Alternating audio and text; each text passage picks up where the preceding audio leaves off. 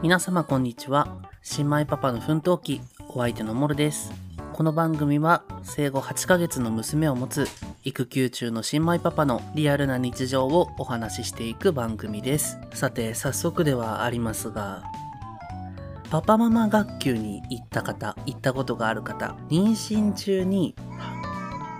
早めに歯医者には行っておきましょうみたいな話されませんでした？で、あれ、ママに向けてお話ししていると私はずっと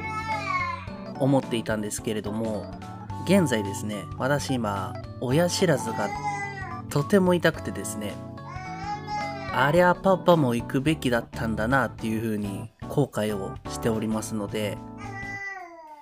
今回メインではこれからもし育休を取られるような予定のあるパパ含めママもですね絶対に歯医者には行った方がいいですよっていうお話をしていきたいと思います。ということで早速メインのコーナーをやっていきたいと思います。はいメインなんですけどいや本当に今昨日からですね親知らずが引くほど痛くてもう夜中痛くて目が覚めてとりあえず保冷剤をタオルで巻いてほっぺたに当ててどうにか寝ようとしてはいるんですけれども結局全く寝れないみたいな。もうなんならほっぺたもちょっと腫れてるので 少し喋りづらい状態で収録をしているんですけれども。いやーオープニングでもお話しした通りパパママ学級に行った時に歯医者さんに行った方がいいって言われてたけどどうせパパは関係ないだろうって思ってたんですよね。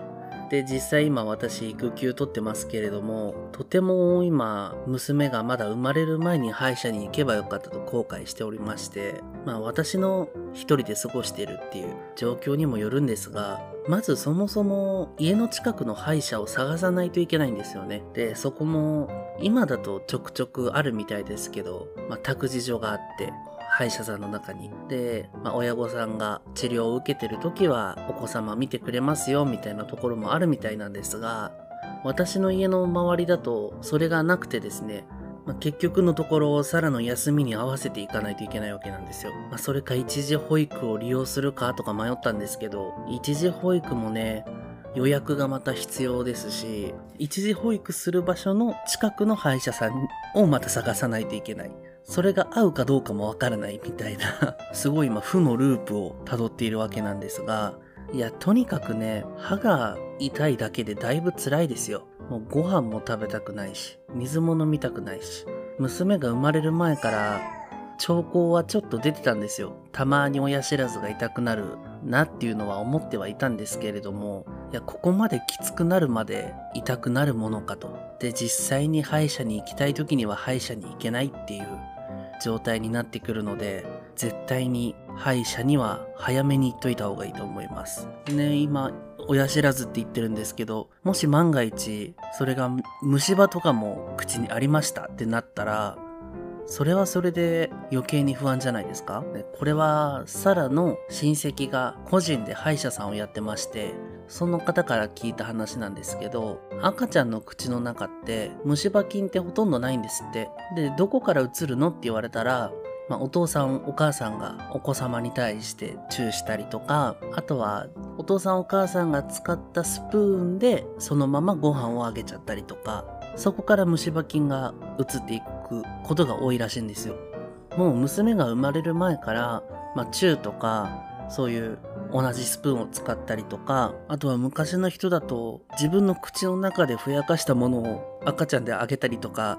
してたじゃないですか。私の祖母とかはそうだったんですけど、まあ、特に私も何もね、気にせず食べてはいたんですが、でそういうところで虫歯って移ったりとかもするので、その不安もね、出てきますし、そういうちっちゃい不安とかも含めて、時間も場所探しも労力も痛みも全部含めて子供が生まれる前に歯医者さんに行った方がいいと思います。もうマジできついです、本当に。ただでさえ夜泣きがどうこうとかって言ってるのに、それに歯の痛みまで加わったらもう地獄ですよ。まあでも一個だけ対処法がありまして、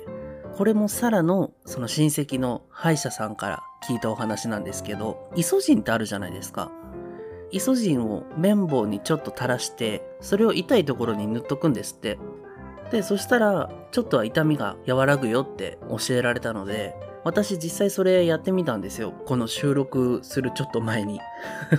で、正直口の中はイソジン臭いんですけど、でも痛みさって引きますね。塗って2分ぐらいじゃないかな。でも、あ、痛くないと思って。こりゃいいやって思ってるので、まあ、歯医者さんが見つかるまで、もう早めに行こうとは思うんですけど、それまではちょっとイソジンを塗ってどうにか耐え忍びたいと思います。ちょっと最後に大事なことなのでもう一回言っときますね。お子様が生まれる前に絶対に歯医者には行った方がいいです。もう絶対行ってください。はい。ということで今回のメインはこちらで以上になります。次はパパの気づきのコーナーやっていきたいと思います。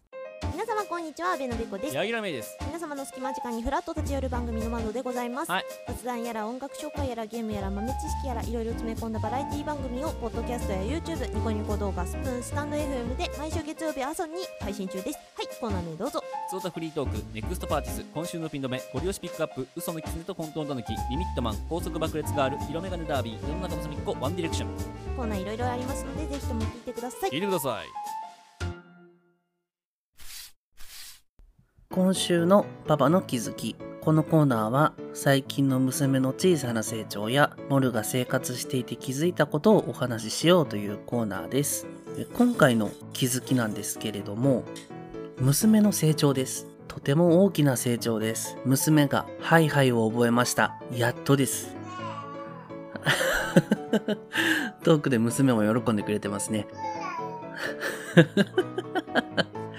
そう、あの、ハイハイを覚えまして、で、前回自分でお座りをしだしましたって言ったのが、調べたら10月の8日の配信だったんですよね。なのでもう同じ1ヶ月の間にハイハイまでマスターをしまして、で、まあもうその自分で座るようになってからは、コロコロ転がって移動したりとかっていうのは増えていたので、ベビーサークルをリビングと娘用のスペースの間に設置をしてはいるんですが、まあ、ベビーゲートを直線にしてリビングと娘用のスペースを仕切っているんですけれども、この長さの関係で一部分だけガチッと固定されてないんですよね。なので一つだけ動かそうと思えばブラブラ動かすんですよ。でも、ハイハイするようになったなって思った2、3日後には、そのブラブラするところを綺麗に全開にして、そこからハイハイでリビングまで脱走してきまして、もう2回ぐらい脱走して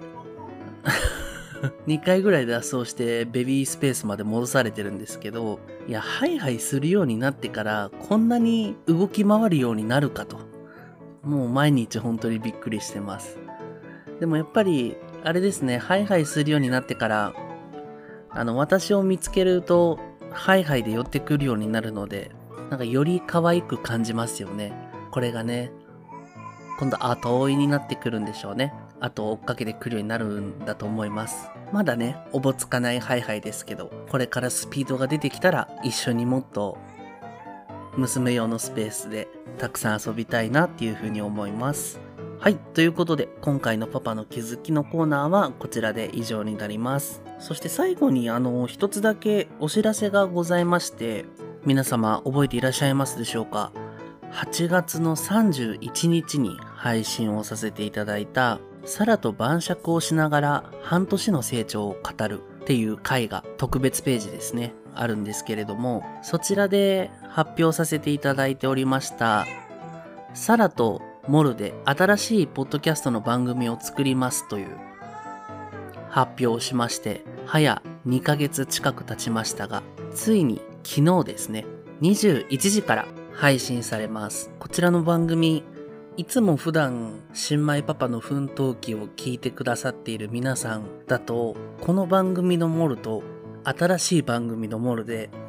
だいぶギャップが出ると思うんですよね。新米パパの奮闘記のモルは、あの、パパとしてのモルでございます。新しい方の番組、家族会議のお時間ですという新番組に関しては、サラとモルの普段の日常の会話、もう本当にお家の中でこういう風に話してますっていう雰囲気でお話をしているような番組なので、まあどっちもモルだと思っていただいて聞いていただけると嬉しいです。はい。お知らせがちょっと長くなってしまったんですけれども、ぜひあの新しい番組の方も聞いていただければと思うのでよろしくお願いします。はい。そしてこの新米パパの奮闘記ではお便りも募集しております。説明欄の Twitter お便りボックスの URL から番組の感想や質問、先輩パパ、ママからの経験談やアドバイスなどお気軽に送ってみてください。そして感想もお待ちしております。Twitter でつぶやいていただく場合は、ハッシュタグモルンチュ。